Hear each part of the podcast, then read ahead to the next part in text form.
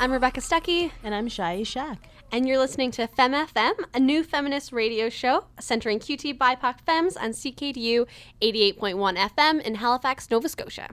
Today, we thought it was important to introduce and discuss the word femme and the meaning and context behind the word. Since this is one of the main reasons why FemFM came to be, we thought it was really important to have this conversation. So, without further ado, here is our FemFM Manifesto. We wanted a space that centered femme magic and brilliance. Bros, step back. A space that prioritized femme ways of existing and the inherent power there. A place where care politics and femme labor were discussed. A space where folks could hear about music, art, activism, and politics through a radical, critical, intersectional, femtensional lens. To celebrate all the ways that femme can be defined, we wanted to center QT BIPOC femmes. That means decentering white, cis, straight, upper middle class, non disabled femmes as the experts of femme identity and experience.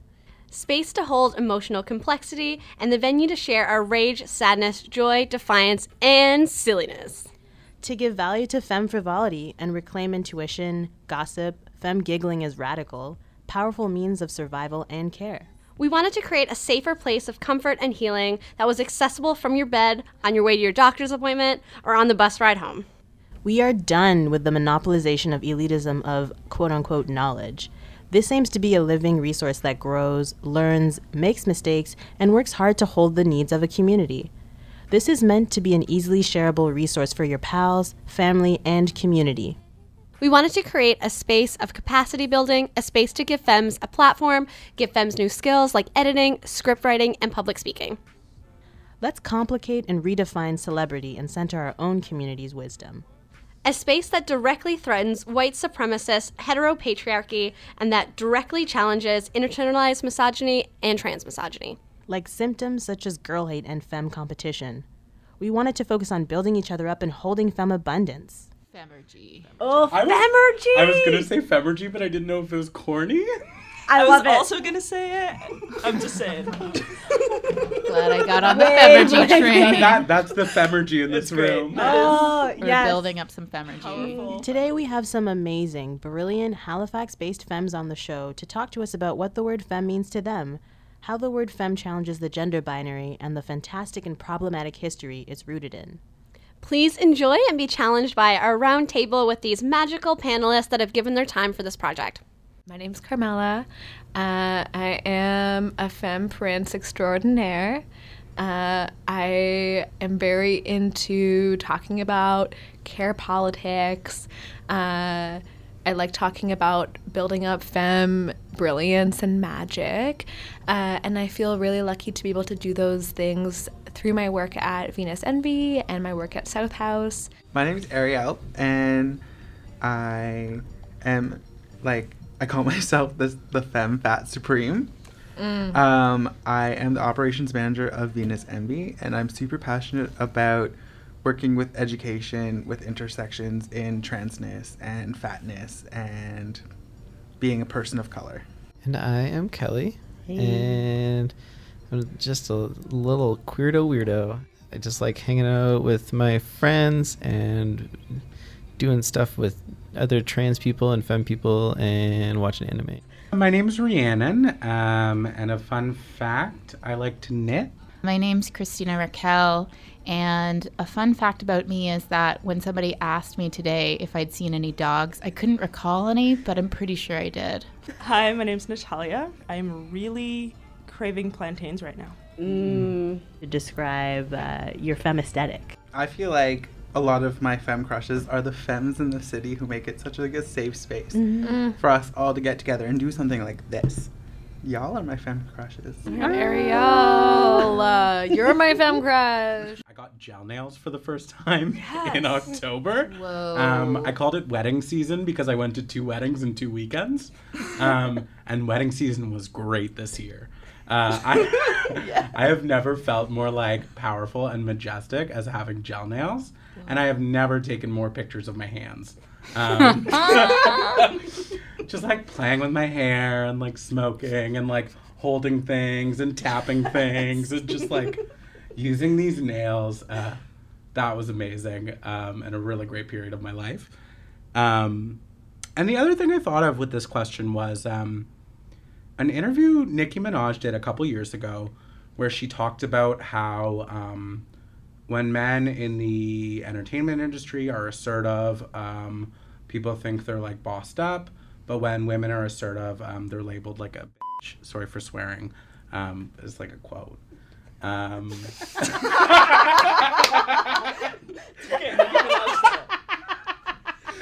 Didn't want to misquote Nicki. Nick- Nicki Minaj said it. It's okay. Yes. thank you. That's the loophole.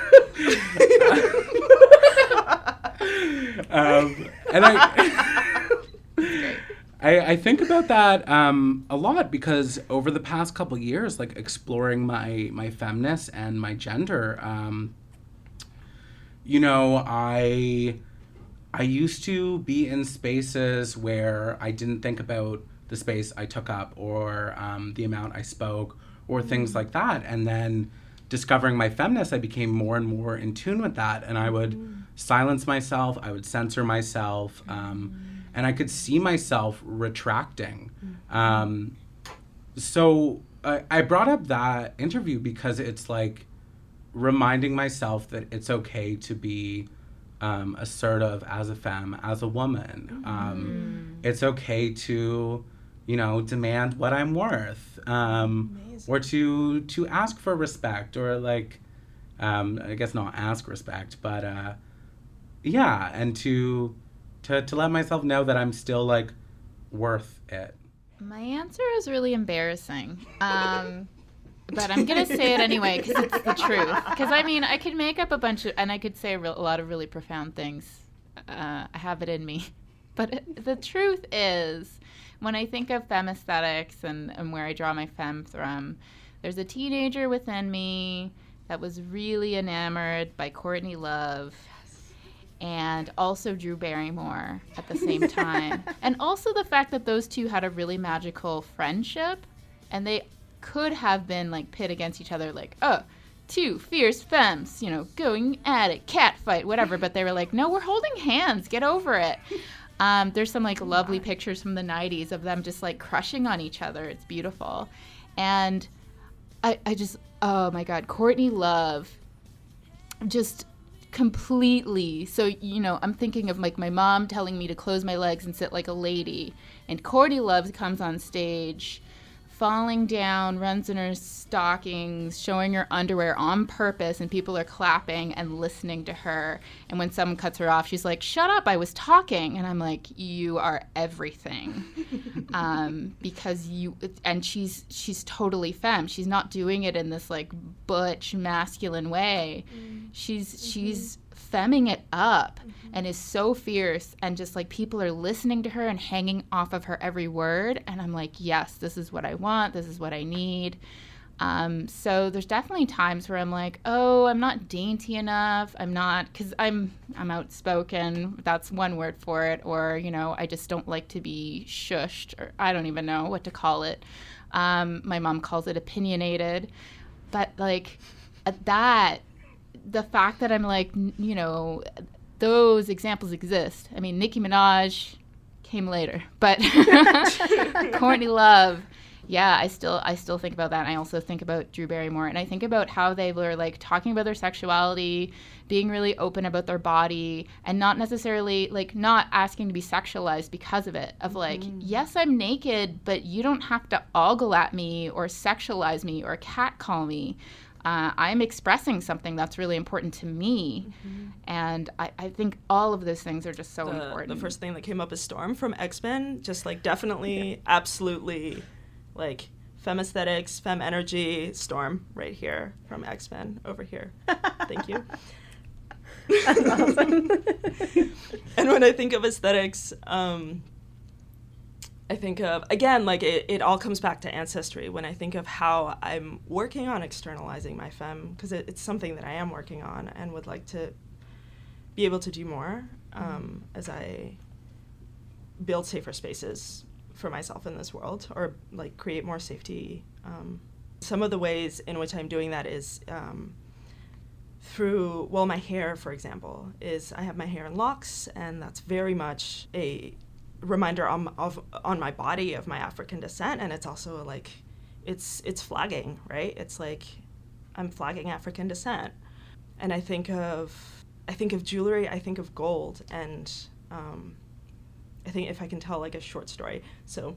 I'm of Taino descent, and Tainos are the first folks who uh, found Columbus when he crashed. Columbus, who I'm going to call Colon. So when Colon crashed, um, well, he was he was greeted by my ancestors and saw the um, adornments that my ancestors were wearing on their bodies, and, and one of these adornments was um, were like piercings and jewelry, and specifically septum piercings that were made of gold.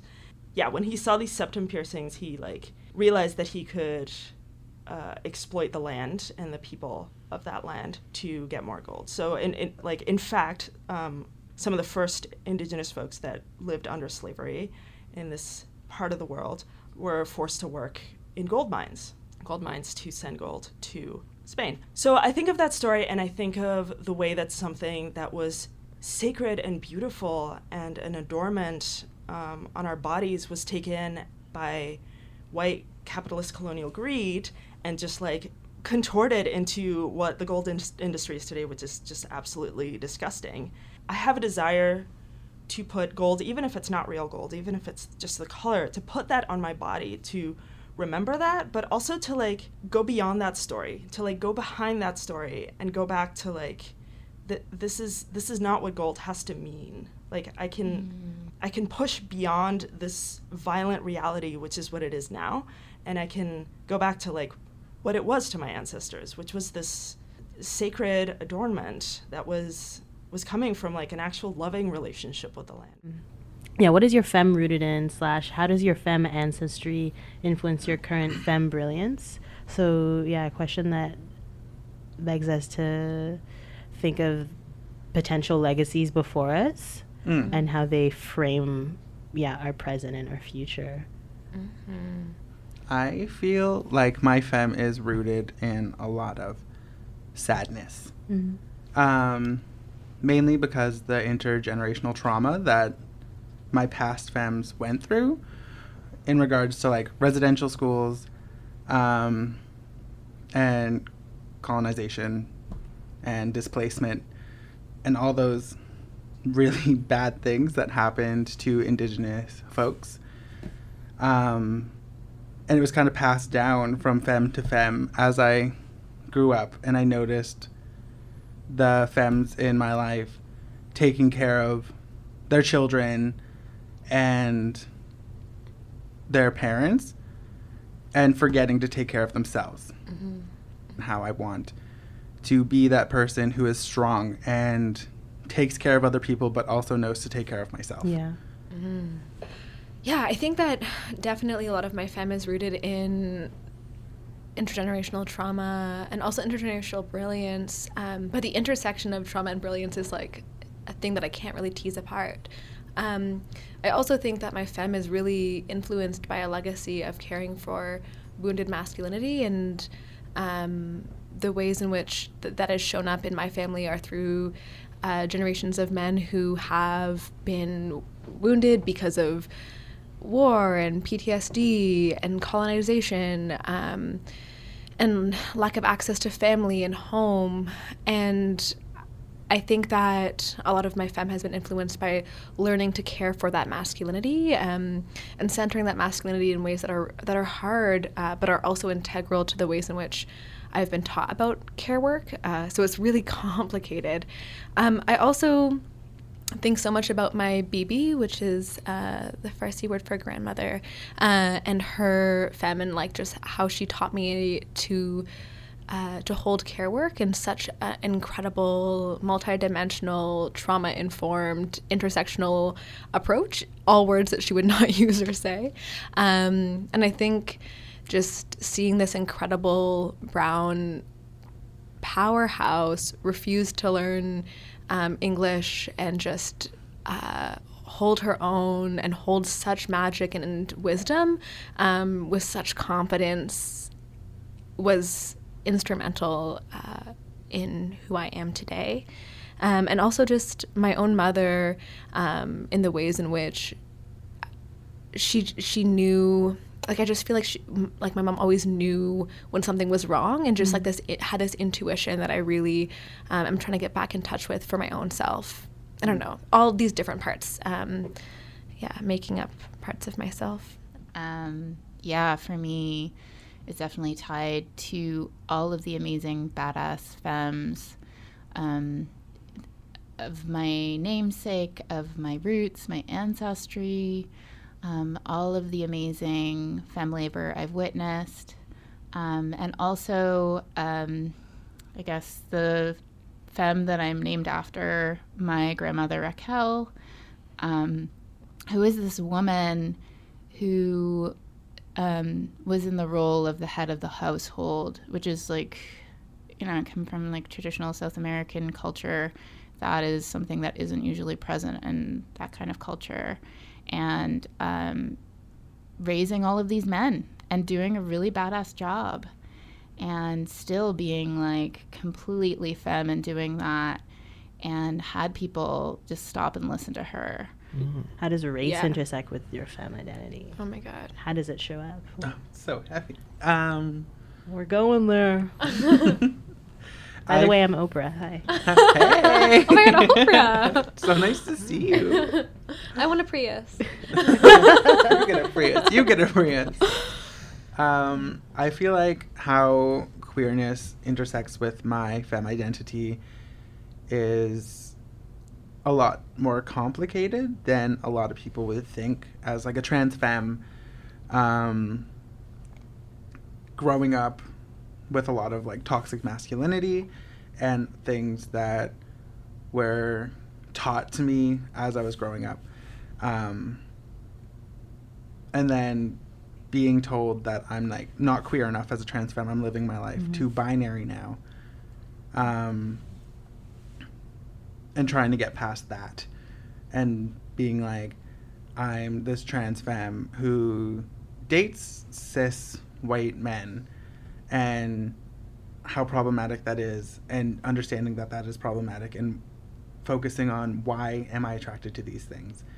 What makes white masculinity so attractive to me? Um, and I feel like race and queerness and how they intersect with my femme is really similar Mhm. in that way. Like, why should I feel the need to be more queer, or why should I feel the need to be attracted to more people of color? And, like, why I, I have these thinking patterns and, like, dismantling them. Like decolonizing your desire. Yeah. Yeah. And I feel like that's how they intersect with me. Because, like, I've learned so much about myself so far, but I need to learn more. And I'm still getting past all of these things that were taught to me. my like femme identity kind of like threw a wrench in aspects of my queerness um, where like before i was comfortable identifying as like um, a gay man and then like a non-binary person um, who was mostly interested in men um, and then i reached a point where i was like too femme for gay men too uh, like masculine or something for straight men. Um, and I've been exploring my queerness over the past couple years, I guess, but it's still a lot of question marks. I think my queerness is essential to my femme. And also, my racial identity um, is also essential to my femme. I do not identify with uh, white womanhood, white feminism, or um, the cis women straight spaces. Uh, I feel very uncomfortable in those spaces. I feel like the femme that's presented isn't something that I identify with at all.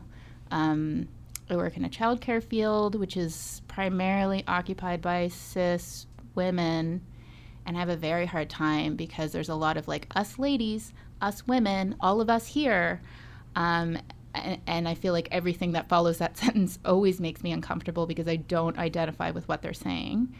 Um, I feel like to bring the kind of femme that I feel like I embody, uh, I need to be seen as my whole self, which is a queer woman, which is a queer Latina woman.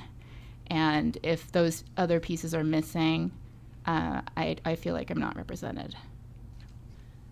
I also feel very much like um, I don't feel it's like it's my feminist is inextricable from my queerness and my race, as is every part of my being.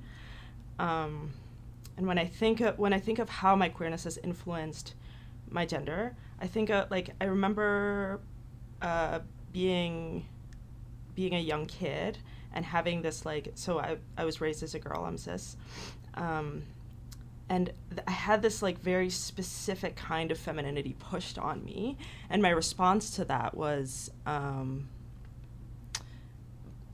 pretty misogynist and one of like a, a, lot of rejection and one of like taking on um, masculinity as a response to that and at the, t- at the time i was in very straight spaces and i was moving as a straight person and very much ignoring all of my um, queer as fuck crushes.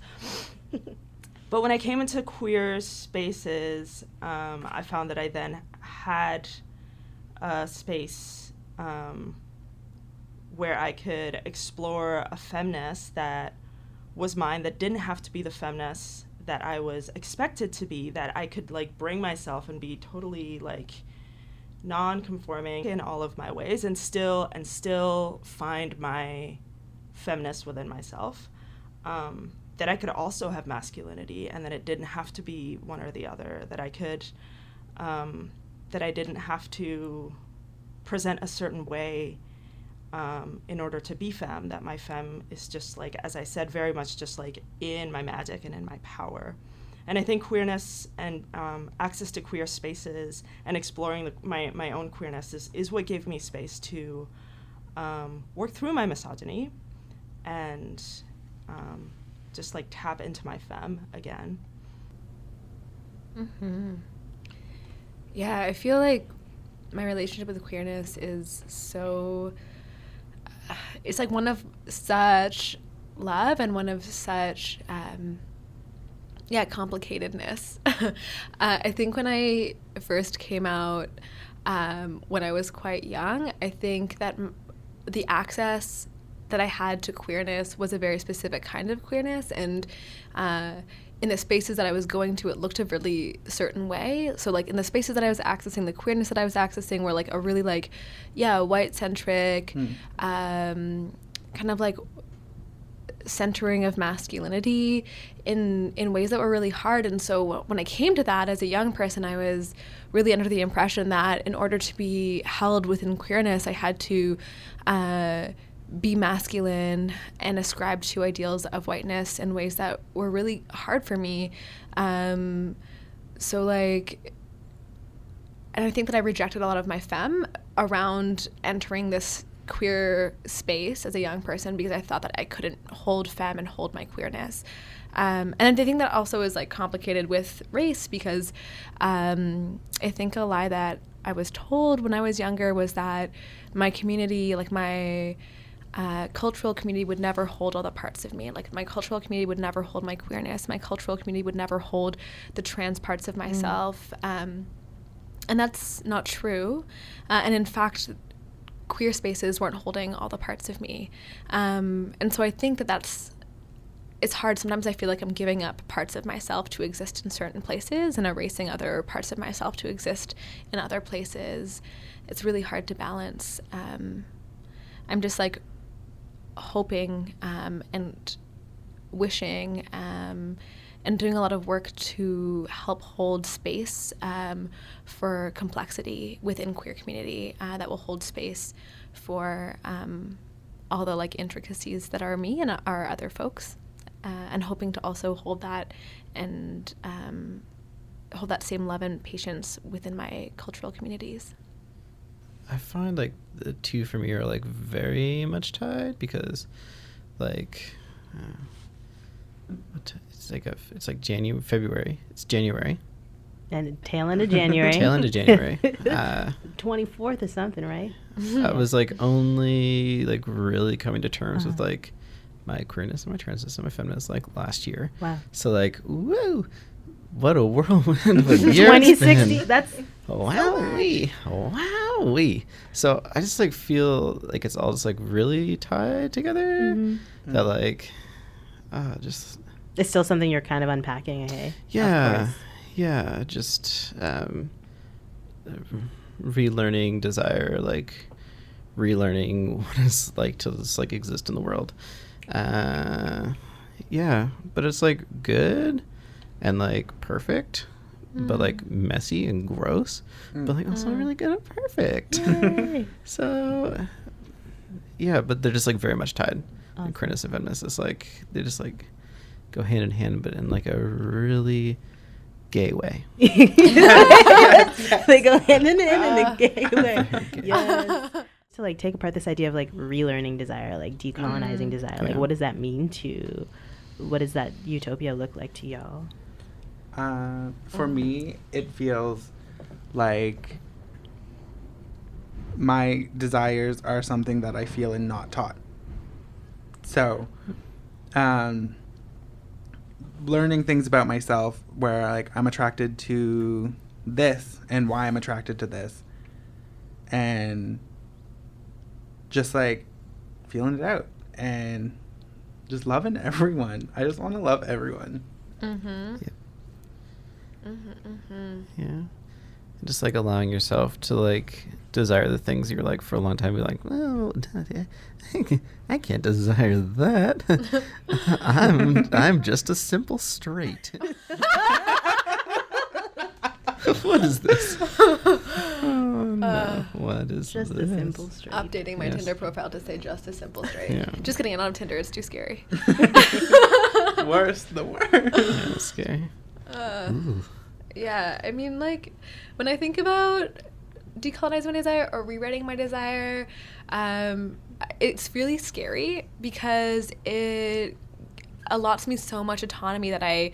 Uh, I think for a long time was like I don't have that. I, I, just am attracted to who I'm attracted to, and I and I can't shift that or change that or push that. And um, when I think that I can, it's terrifying um, because it talks about the fluidity of desire in a way that um, in every community that I've ever been a part of, that has not really been talked about or centered um, in ways that are that ways that exist within like straight spaces um, and also ways that exist in queer spaces in really like harmful uh, biphobic and queerphobic ways. And so um, it's really challenging literally everything uh, that i've been taught about desire um, which is really hard to do and yeah again terrifying. Um, i think it's also about learning learning about reevaluating the ways that I feel about my own desirability and the ways in which um, I can hold extreme babeliness. Um, and I was reading Ask Shark Mom, um, which is a really incredible like ask and answer blog, and there was this really incredible like earth moving um, writing around femmes loving each other and how that's an act of radical resistance um, to violence against femme folks and how it's an act of like deep deep deep self-love because loving a femme is scary if you're a femme because it means looking in the mirror and like trying to examine the ways in which you are also lovable as a femme. And uh, that's really hard to do. Um, yeah. And also just challenging the ways in which queerness is like have you seen that meme uh uh, meme I of was that say meme. of that thing that's like when queer representation is and then it just has this loaf of bread Thin Yeah. white. and it yeah. says very thin and very white and i'm like Yeah. okay well that's literally uh too real, too real. yeah, it's like thanks a lot, Tegan and Sara. Like I, yeah, I want to desire people who are not white, masculine, wearing plaid. Like, I- Who are super thin. like no hate for Tegan and Sara. Like I reconciled, but it's just it's hard if that's that's all you have and you're like 14 and you're just like I don't look good in plaid. I just want to wear drapey black fabrics and sparkles. Oh, no heart, is that you? Yeah. yeah, I definitely feel like um, coming t- to terms with your own desirability is super important in how you desire other people. Coming to terms with like the femness, the fatness, Mm. The queerness, the masc or femme parts of yourself that make you who you are is really important. Mm-hmm. Love yourself.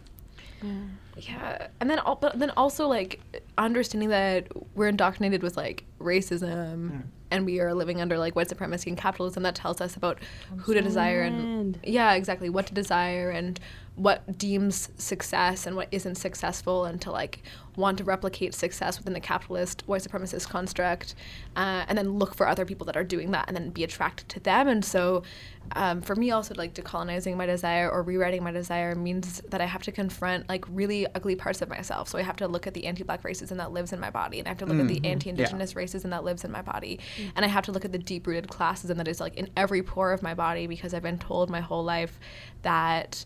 Um, in order to be successful, I have to access financial capital. In order to do that, I have to do a whole bunch of things that maybe I don't want to do. Um, and so, just, yeah, just thinking about all those things um, and holding myself accountable um, and naming those truths that are really hard uh, to name sometimes. Yeah. How do we move past the idea that femme identity is owned slash defined by cis people? How do how can we center trans femmes?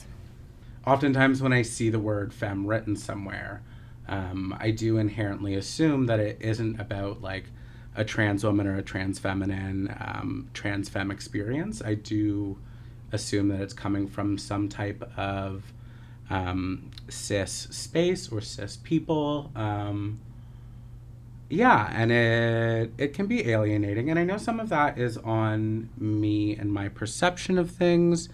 Um, but yeah, it's hard. Uh, sometimes I also see um, as a, a door into desirability in a way as a trans woman, um, realizing that um, mm, I'm more palatable um, the more femme I am um, to a lot of people, um, which is hard, but you know, I also do. I'm I'm a very stubborn person, um, and I do rebel against that in my own way, um, but in weird ways. Like, I um, I have a pretty hairy back, and I don't shave my back because I can't really reach it, and it's like time consuming and just like, oh my god, it's like a law. It's an ordeal, um, and when people tell me that they have a problem with it my response is always, uh, you know, if you have an issue with my hairy back, like we can go get razors and you can shave it. but like that one's on you. That one's not on me. Um, so I don't know. My my feminist is uh, is interesting. Yeah. The the other thing I wrote down was um, my femme is having stubble or a five o'clock shadow on my face um, because I shave for the world every day but I don't wear makeup for the world every day. Yes. folks that identify within the binary tend to be the ones that can claim masculine or feminine identities, and the non-binary folks are questioned specifically, specifically non-binary femmes. Um, and I often think a lot about that. Um, so, and then it goes into the trans women that pass as opposed to the trans women that don't and those who can you know claim the femme label and be believed. Um, but i feel like all of those terms everything i just said is like really messed up even though that, that's how society operates. For me, growing up, um, I felt femme identity wasn't always just for cis white people, uh, cis white women. Um, because growing up on indigenous land and learning at a young age about two spirit people and how we're so magical and we hold all that space and the transness of being two spirit um, and just knowing that like it's not their space and it wasn't until colonization. Mm-hmm. Truth bomb. Mm-hmm. and it was. Mm-hmm. How do we move away from competition with other femmes in terms of like jobs, attention, love, and care? And how do we hold each other up? How do we like for fam. yeah, Femme femme for femme, fam. femme for femme, Yes. femme for femme. Just like creating really beautiful, tender communities of caring for each other is like super important because, yeah, just like when you have a bunch of people together that all just like are just like feminine up, but like also super caring for each other, and, like Mm. spreading that tenderness and like really good vibes, Mhm. then it, it just like makes everything a lot easier. It really does. Yeah. So I think about this a lot as well. I feel like I keep saying that. Um, I do a lot of thinking, okay? Um, and I feel like, and maybe I'm wrong, maybe I'm wrong. I don't think that exists outside of instances in which, at least me, I am competing for masculine attention. Mm. When my boss is a masculine person and mm. they are praising my coworker, I'm like, but I did as much work as she did, and that's not okay. But if it's a femme offering some praise, I'm like, oh, that's, you know, like good for my coworker. But the moment, yeah, I'm competing for this this gaze, I get I get fierce and like not in a good way. Like sides of myself come up that I'm not proud of. And I think that is something that exists at its core. Like I was thinking about the movie Mean Girls, and it's like, oh, girl hate, whatever. But then there's this whole storyline of this boy and competition for this boy and his mm. attention, and I'm like, I think that exists, and I see it, and I think that's like part of, you know, working on it because it's something I definitely want to work on. Is I see it, and I feel that like as much as I'm dismantling that when I get focused attention from a person in a position of power and uh, a white, cis, straight male is like ultimate power, there is something intoxicating about that, mm. about that attention, about that praise, and I want more. And it's mm-hmm. like, I need, what I need to do in that situation is decenter that person. It's like, oh, I care about I care about what you're saying because you you have this power. I need to take that power away and be like, you know what? It actually doesn't matter that much. And even though I'm having these feelings inside, I know that that's where this is coming from. It's coming from a power dynamic. It's an imbalance.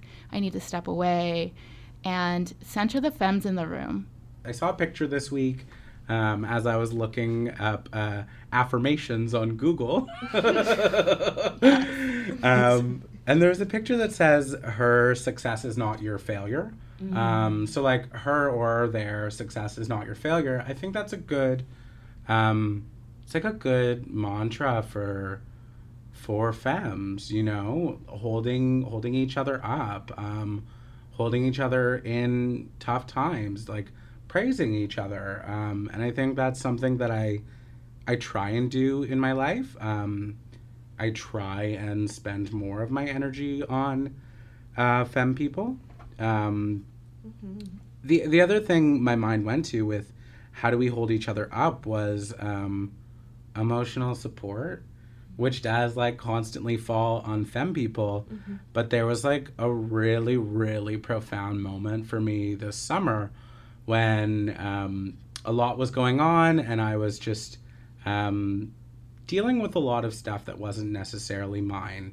And um, one of my femme friends stopped me one day and was like, You do a lot of emotional support. Like, a lot of people put their on you and you you just deal with that. And it made me really um, reflect more on the ways that emotional support is regulated to femme people and it's almost like expected in some ways.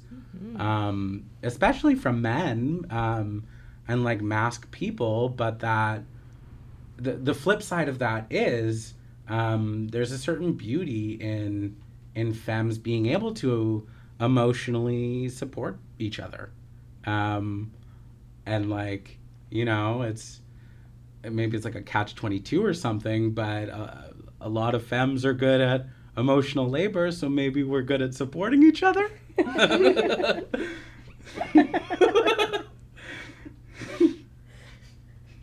It's true. Yeah. We're gonna do it. It's true though, and and like when we when we bring our like loving and caring skills to each other, it's so nourishing to like all of us, and it you know like we end up walking away with more capacity instead of being completely drained, as is often what happens when people are just expecting or demanding this care from us. Mhm. There, this is a weird example, but um, but like, there's just such this like, uh, maybe it's relaxed, maybe it's this comfortable um, air around um, feminists or femme people in like more like femme or women's maybe spaces. Um, I, I use women because it's like the example I'm going to use, but going from using um, men's bathrooms to women's bathrooms was like an incredible difference, which I didn't realize. But you know, you go into a men's bathroom, everybody's like on autopilot, nobody talks to each other. Um, you decidedly stand very far apart from each other, and there's just this like very like tense, solitary, uh, like I might know you, but I'm not going to address you. Um, Nature to it. But then, like, I started using women's bathrooms, and I was like, "This place rocks!" Like, do you guys just want to hang out, or like, oh my god, could I like fix your hair? Like, and it was just this really positive and empowering environment, um, and something I didn't expect. I think that's. Thank you so much for sharing that. That's amazing.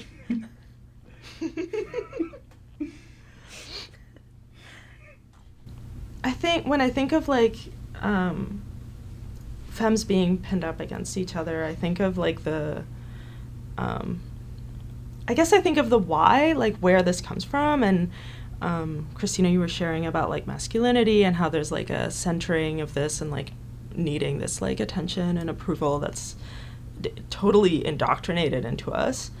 Um, and I think of like the reality that femmes are yeah we're these super these these incredibly powerful beings like femme I th- femme energy is super powerful um, and Rhiannon, you were talking about this care. That's like there is so much power in that capacity to care for complete strangers, right? And and that that's like that is that is like part of this femme magic. And I think of queerness, and there's like this incredible magic to queerness. This this space of like just like like walking right up to walls and just you know dismantling those walls brick by brick you know? And i think of um, and i think of folks of color and i think of our our magic that we are working so hard to reclaim and tap into. And then i think of like the intersection of these three you know? Like feminist queerness and folks of color like if you have you know, even two of these intersecting, you are like an incredibly powerful being. But I think of like, you know, like queer femmes, queer femmes of color coming together and supporting each other and caring for each other and centering each other. And that is so dangerous to the world. That is so dangerous. Mm. Right? And and and that like keeping us apart, that like keeping us striving for um, white masculine straight attention is is totally intentional. And i think if we like sit down and just think about that and think about how intentional it is and think about how much magic we can tap into if we um, start bringing that care to each other and start holding each other up i think you know maybe that's a place to start I feel like I'm a capitalism guy, but like, Oh, hey, are you capitalism? guy? oh yeah, it's just me, guy. Uh, yeah. So I mean, when I think about um, narratives of scarcity, uh, and like that's where I really do think of where competition comes from, because it's the idea that there's only so much things, and like because of that, we all only can access either a really small part of that small thing or are left with nothing. Um, and that's really scary and violent. And it's a tool uh, that tells uh, tells femmes that we can't support each other because we have to be too busy surviving. Um, and that's an intentional lie that we're told. Uh, so I, I really feel like building, like what Kelly said, uh, communities that are holding um, and loving and patient and cultivating intergenerational wisdom and brilliance and magic, and also are directly threatening that idea of scarcity by holding this like idea that I like to call femme abundance, which is just like the idea that there's uh, a surplus amount of love and energy that can be um, shared and resourced within each other. Um, and it's also like reinventing uh, support systems. So holding each other in ways that are supportive through peer versus like um, relying on systems that don't see all the p- pieces of ourselves. Um, or vesting our interests in um, systems of power and domination that aim to hurt us and tear us apart. Uh, so, like reinventing what uh, autonomy and safety can look like within our own spaces and uh, holding each other accountable and participating in community accountability processes without involving uh, like the cops for example um, and like doing that in ways of course that are forever working to be safer and more uh, expressive of of our needs, but just like holding alternatives to systems that are not there to, to hold us uh, when we can. Of course, there's obviously times when that isn't a safe option, um, but yeah, just wanting to prioritize that community wisdom. You said it all. yeah, That was perfect. Literally, Check, check, check. um, building a community is super important. Bringing femmes of different backgrounds into one space and talking about our backgrounds, where we come from, what is important to us, is super important. Getting to know each other and learning to love each other for everything that we are, I feel is super important. hmm We just need to hang out more. Yeah. Yeah. Not just assume that, like, in order to come together, we have to listen and see where everybody comes from, Mhm. and not just uh, assume that we can just you. We're all on like the same playing ground. For Mm. each femme to be for each femme. Yeah, Yeah, femme for out. femme. All of us. Yeah, yeah, yeah. I like that femme for femme. I also just like I don't know, thinking about community and intentionality. Um, I'm just like also thinking about institutionalization as a way that has is it like a systemic thing um, that separates femmes, and uh, I think a lot about uh, femmes who are told uh, that they're like crazy or too much or uh, sick and are separated from their other like femme counterparts or communities and isolated and I and I just think that like building community that is centered around holding femmes up is subversing that narrative and is uh, radically transformative healing work. And so I just think about like the lineage of femmes who haven't had access to space and community because of those narratives and I that makes the my wish and hope for holding community even stronger. Um, within like all of the complexities of femme so like survivorhood or like complicating survivorhood or um, yeah just all those pieces. Really thinking about that. And I feel like one of the most important things is to have femme groups and femme times together, but also being super diverse in the femmes that are involved. There's a lot of femme spaces in Halifax that are primarily white cis femmes. And um, we need to work on making these spaces more comfortable for people of color and trans folks. Real. yeah Very real. that's me snapping Yeah. Yeah. snap, snap, snap. Um, that takes a lot of uh, accountability and yeah, self reflection. That not everybody's like. Uh, it's like to think about it for the first time. Sometimes it can be scary, but at the same time, it's like, Mhm. hey, if you're really femme for femme, you yeah, Yeah. yeah. You- And yeah, I know, uh, especially as a trans femme Mhm. of color, how going into those spaces can Mm. be really terrifying. mm. Uh, especially primarily white spaces as like a person of color, and how those spaces can feel very intimidating and scary, and you just have to like get other friends of color and go together, support each other Mhm. make these spaces available for everyone. I think that's in like an interesting question to think of, especially given like the the women's march when we think a lot about like gender as the gender genitalia w- like women with a y and like a Yeah, me and Carmela had that conversation Mhm. earlier about how full of rage we were Yeah. about all of the things.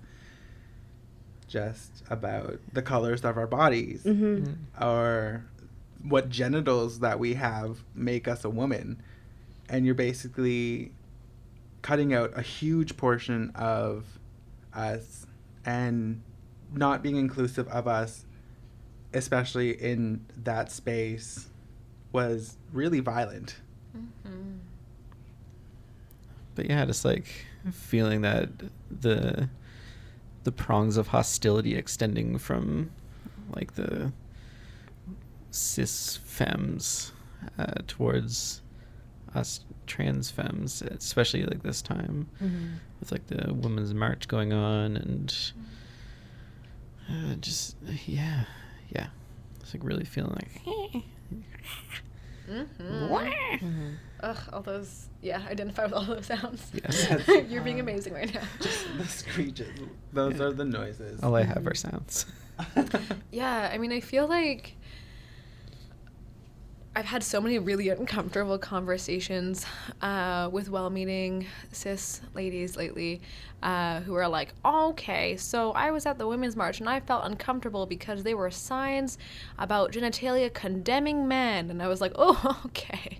Uh, so I think that, like, in these conversations, it's become clear that these uh, cis women have been more concerned about, like, their uh, cis boyfriends or husbands feeling comfortable at these women's marches uh, than like trans women, trans femmes, uh, non-binary femmes, uh, non-binary folk, uh, which just feels so hard and so violent. To not me. femme for femme. Yeah, that is not for Yeah. femme, and it's just Not it- it just feels yeah it just feels really hard and i think that there's um, a long and complex history of uh, trans folk holding a lot of space uh, for cis folk in ways that are like okay yeah we're on your team. We're to dismantle patriarchy. We're to dismantle these things that are hurting uh, are hurting you. We're to talk about sexism. We're to talk about the realities that exist here.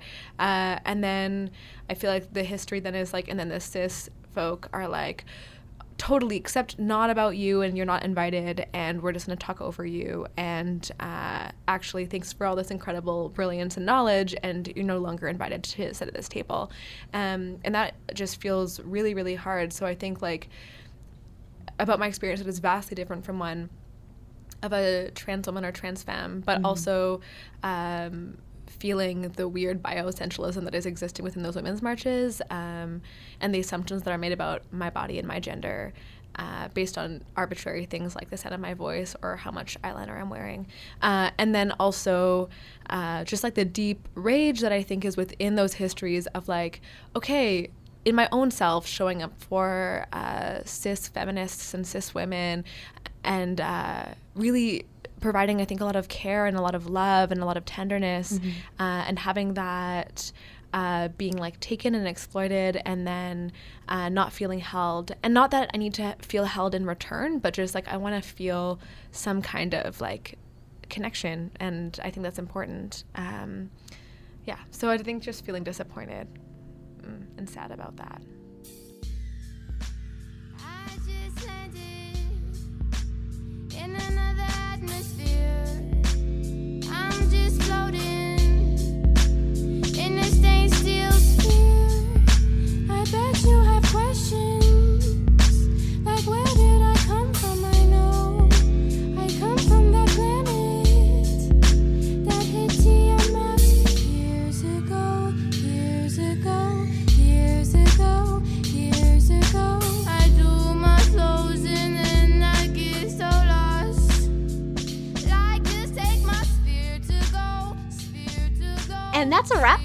Thanks for tuning into our panel today.